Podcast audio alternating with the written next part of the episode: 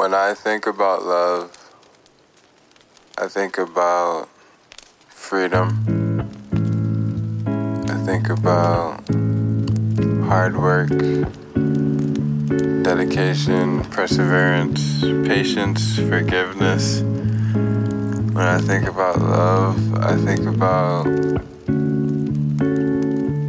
well, more so than what I think about, I feel presence of the universe around me when I think about love. I feel safe, I feel protected, I feel comfort in being vulnerable.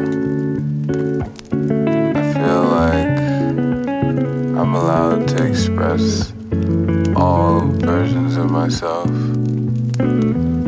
That's that's what I think about when I think about love.